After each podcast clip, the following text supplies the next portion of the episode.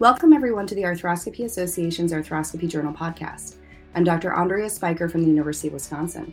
Today I have the privilege of speaking with Doctor Elizabeth Scott, who is currently completing her sports medicine fellowship at Boston Children's Hospital and will be starting practice this fall at Duke University in Durham, North Carolina.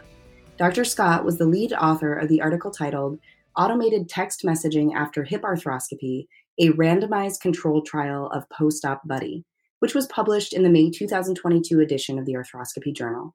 Doctor Scott's co-authors included Christopher Anthony, Michaela O'Connor, Tishon Lynch, and Robert Westerman. Welcome, Doctor Scott, and thank you so much for joining me. Thank you for having me, Andrea. So, Liz, it's not very often that we're fortunate enough to talk to surgeon authors on our podcast just as they're about to launch into their sports medicine and hip preservation careers. Can you tell us a little bit about your journey thus far and what your plans are for the future?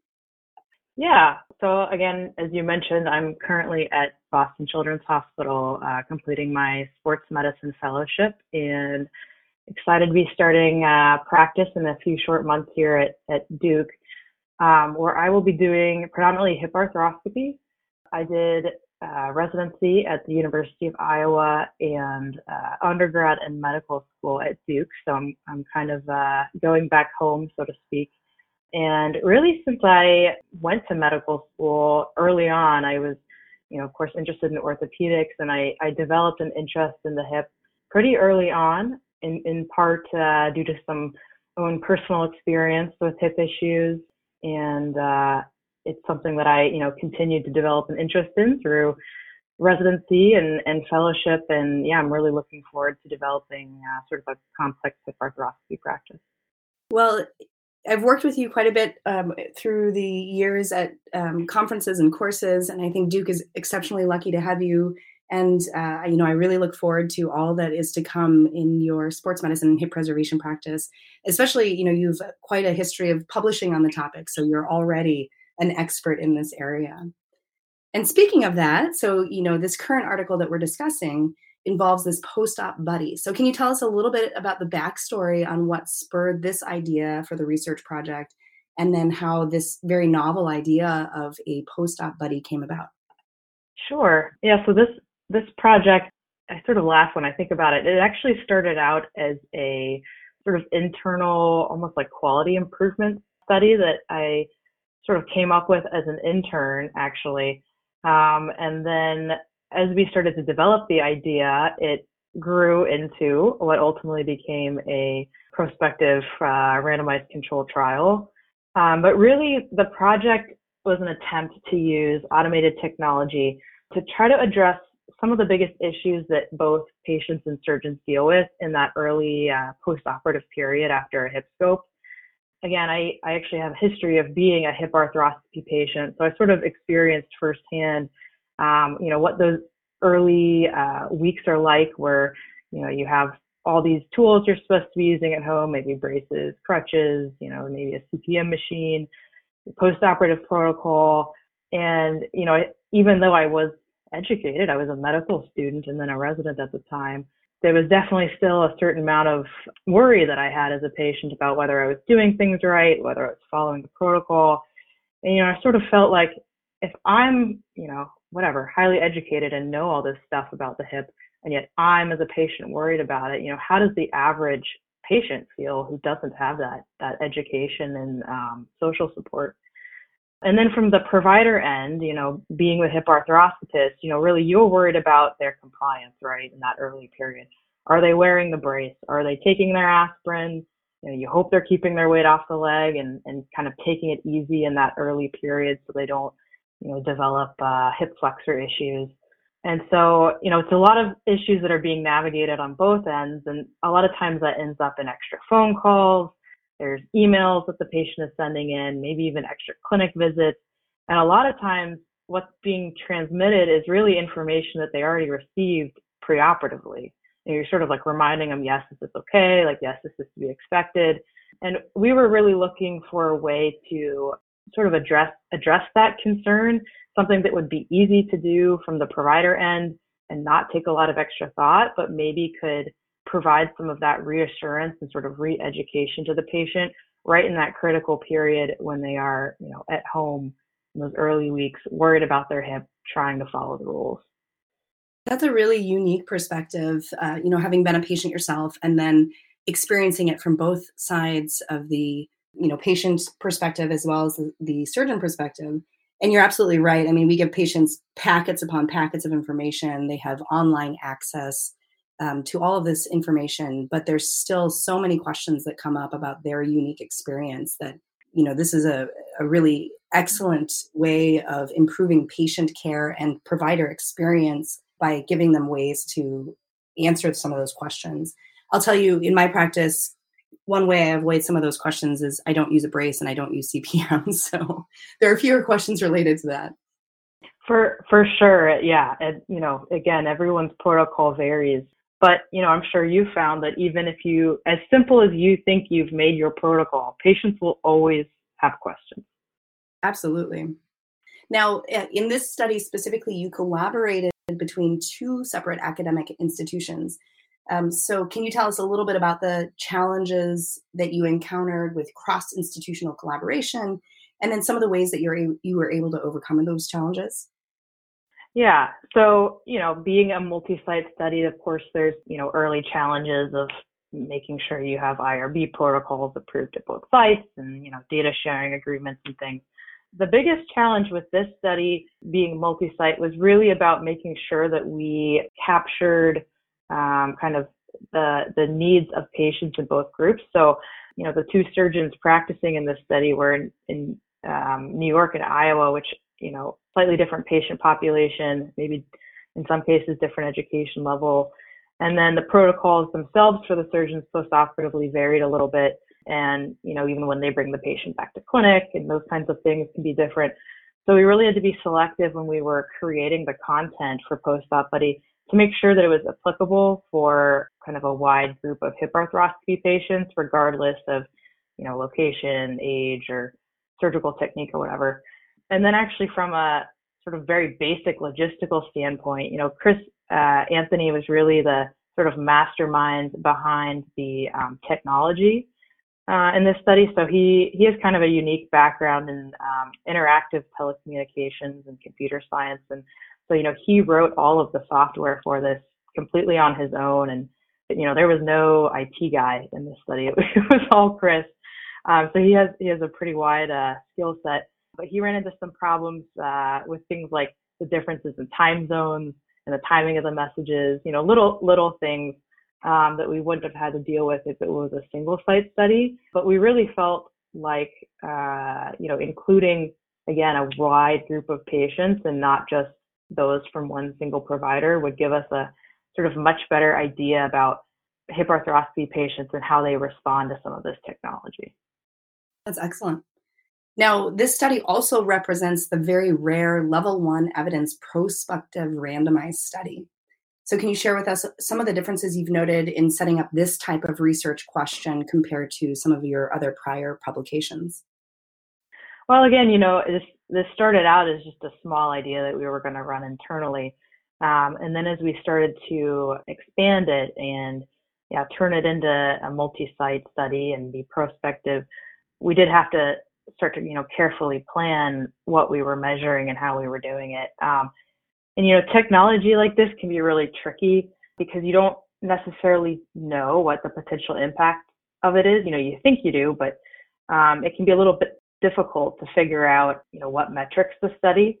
And of course, you know, we co- collected pain and, and function P R Os, but we really weren't thinking that that was going to be significantly different between our groups. You know, what we were really trying to study is something a lot more subtle. It's really more about their subjective experience after surgery that we're hoping, um, you know, potentially improves compliance and satisfaction with their providers, but not necessarily, you know, we're relying on the surgery to improve the function and pain overall.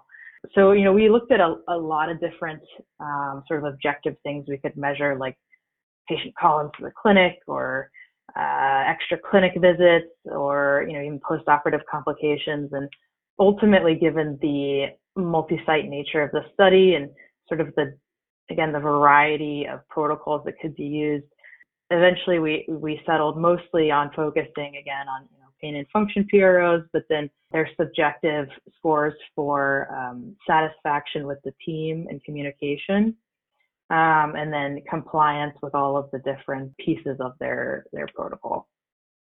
Yeah, that's a an excellent point. You know, there really isn't a way to measure that subjective satisfaction. We have a number of patient-reported outcome measures that measure function and are attempting to get to those more subtle factors associated with patient, uh, you know, good outcomes and satisfaction. But it is challenging to figure that out. And uh, we'll, we'll get to it a little bit more as we talk about your results. But, you know, maybe ultimately there is more of a, dis- a difference in these groups than we're just able to measure. Yeah, so exactly. And, you know, in retrospect, there's always a thousand things you can think of. Oh, I should have measured that, or that would have been good to look at. But, you know, hindsight's twenty twenty. Yeah, absolutely. Now, the intervention group in your study received text messages intermittently for about ninety days after surgery.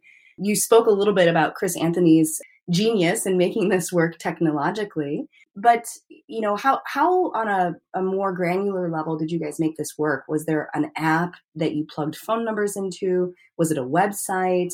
You know, how how did that actually work? And then can you give us some examples of the text messages that the patients received? And then how often did they get these? I mean, were these, uh, you know, daily messages, uh, weekly?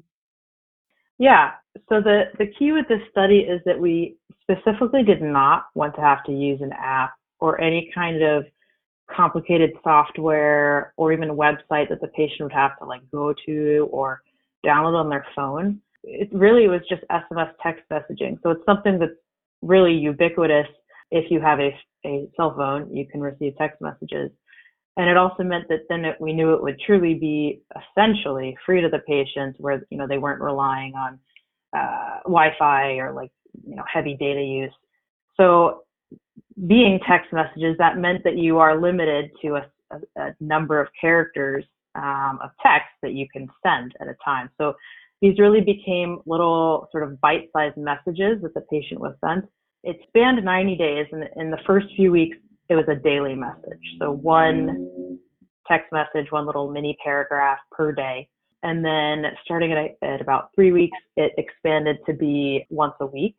Um, cause we knew that, you know, in that early period, that's where most of the questions and concerns happen. And then as they get later on, you know, they're more active, they're out of the house, the patients are concerned with other things. So we didn't want them to feel like they were getting too many messages from us. And then, you know, the subject matter, you know, Chris and I wrote all the messages ourselves. And, you know, really I tried to think about, well, what was it at that time period that I would have really wanted to hear as a patient? You know, what would have helped me? Um, or what, what can I imagine someone would want to hear? And so most of it was kind of four different categories. Um, some of them were really just repeating the post-operative instructions from their packet. So, you know, saying, yes, you should be, you know, putting twenty pounds of weight on your leg. You know, these rules are in place to, you know, protect you. You know, if you have a question, please call the cl- clinic kind of thing. Uh, we had some messages on pain control, which essentially reminded the patient that, you know, some, some discomfort was still normal, even several weeks after their hip scope. P T reminders to essentially say, you know, continue to do your therapy. It's very important. You know, it's really uh, how you're going to get strong again, get back to sport. And then um, there were a few that we sprinkled in that were essentially like mental health sort of reminders, mental health theme, where it basically just said, you know, hey, we know you're recovering from surgery.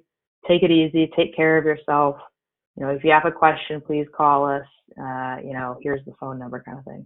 And all of that sounds super simple, and it is super simple. But, you know, as we start to talk about the results here, patients really responded to it positively and, and really liked that feedback. Even though they knew it was automated, they knew no one was at the other end, they still liked getting the messages.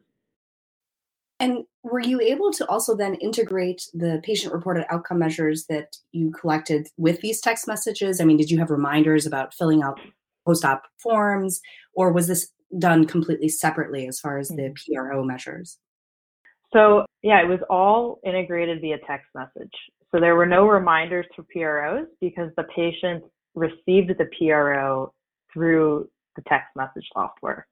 So that was something that we actually had to first evaluate and uh, actually validate on our own before we even initiated the study. So we actually did an earlier validation study that was published in J O P uh, in twenty twenty, just using the uh, the HOOS uh, short physical function and, and HOOS pain subscales, uh, administering them again via that S M S text message, and then validating against in-office uh, electronic completion on a tablet to make sure they were equivalent. So at least we knew going into the study that that yes, patients were able to complete these via text message, and it, it, it they didn't mind it; it wasn't a problem. So really, all that happened was that on the day they were supposed to receive the um, survey at whatever time specified, they would just start to receive the, the questions in order, and they had to text back a response. Uh, you know, whether it was a number or a word, you know, about their pain and their function, and then uh, it actually sent them. I should add, it actually sent them reminder messages. So if they did not, you know, if they completed two questions and then they went about their day and forgot, um, it would ping them a couple times over a twenty-four hour period and say, you know, hey, please finish, you know, here's the question again. And it, we found by using that technology, we had excellent collection of P R Os. Um, again, because you're a patient can ignore an email, but, you know, we're always on our phones. So it's uh, a really nice way to access the patient where they, they can't get away from it. Yeah, that's fantastic. Now, tell us a little bit about what you saw at the end of these ninety days. So did you ultimately find that there were a lot of differences between the groups who received the text messages and the control group, which just received the standard perioperative education? Yeah, so uh, overall, we were able to enroll about one hundred twenty patients, all who had surgery for F A I. There was one who was synovial chondromatosis. So, you know, half of those received the messaging. You know, as expected, good improvement in pain and function P R Os uh, at ninety days from, from their hip procedure. And we didn't see a significant difference, you know, in those P R Os between the two groups. But again, that, that really wasn't what we were really focused on, on looking at or measuring. We were very happy to actually find out that they rated both providers very highly on communication and satisfaction in both groups, kind of regardless. That's good. Both providers are doing a good job. But we did notice a few things. One is that the, the patients just really liked receiving the messages. So about seventy-eight percent responded that they felt like the messages made them feel more connected to the team. And all but one patient said they would definitely want to receive the text again if they were having uh, another hip hip surgery, and they, they felt like the frequency was fine. I will say both providers had some patients who came back to clinic and specifically brought up the study and Post-Op Buddy and how much they liked it. And, you know, I think that's really remarkable from our standpoint, because all we did was load their phone number into a, you know, software algorithm, and then we forgot about it and it did all the work. So something that's that simple to implement, you know, to have such a positive response from the patients, that's really where I think the, the gold is in this study, that this technology may be a really easy way to, you know, improve patients' experience after surgery.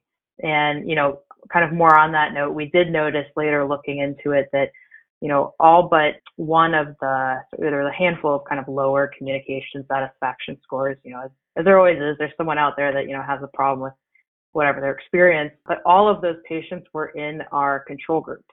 So all of those were patients that didn't receive the messages. So, you know, you just kind of wonder, you know, the, the messages may have more of a impact than we even realize in, in the right, for the right patient, you know, that's like really looking for that sort of reassurance. So I, you know, we didn't do this, but it would it'd be really interesting if we had expanded the numbers quite a bit more, um, if we would have seen uh, kind of more of a difference in some of our metrics. Yeah. And getting back to the point that you just may not be able to measure some of these more nuanced improvements in patient satisfaction and communication, um, just given the limitations of our current, you know, patient-reported outcome measures and other other indices and metrics that we use. I guess that gets to my next question. Do you plan to implement post-operative text messages in your practice, and why or why not based on your experience with this study? So yeah, I would, you know, like to see it as something that's optional so a patient could sign up for it if they are interested in, in doing it. Um, and that way they're kind of self-selecting. So if for some reason they don't love being messaged every day, they can just opt out.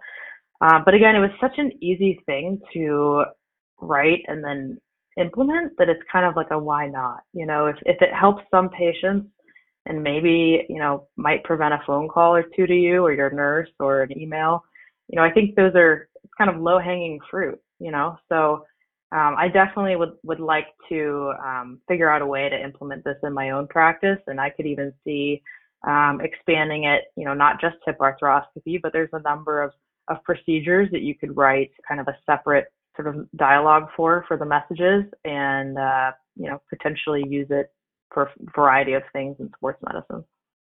Yeah, well, I'm certainly convinced. I would love to talk to you more offline about it because I would love to implement something like this as well.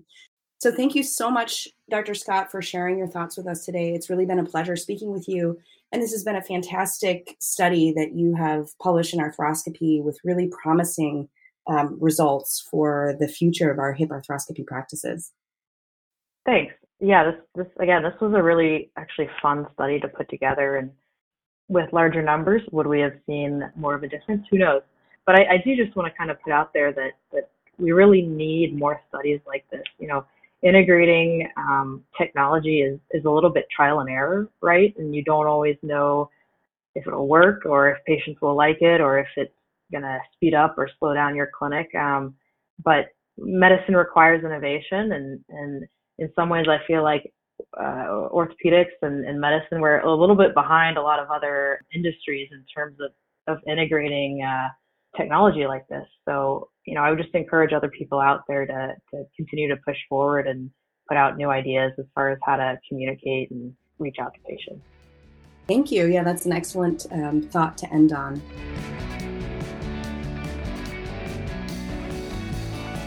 Doctor Scott's article titled Automated Text Messaging After Hip Arthroscopy, a Randomized Controlled Trial of Post-Op Buddy can be found in the May twenty twenty-two issue of the Arthroscopy Journal or online at w w w dot arthroscopy journal dot org. This concludes our episode of the Arthroscopy Journal podcast. As always, if you enjoy our podcast, please leave us a five-star review. Thanks so much for joining us. The views expressed in this podcast do not necessarily represent the views of the Arthroscopy Association or the Arthroscopy Journal.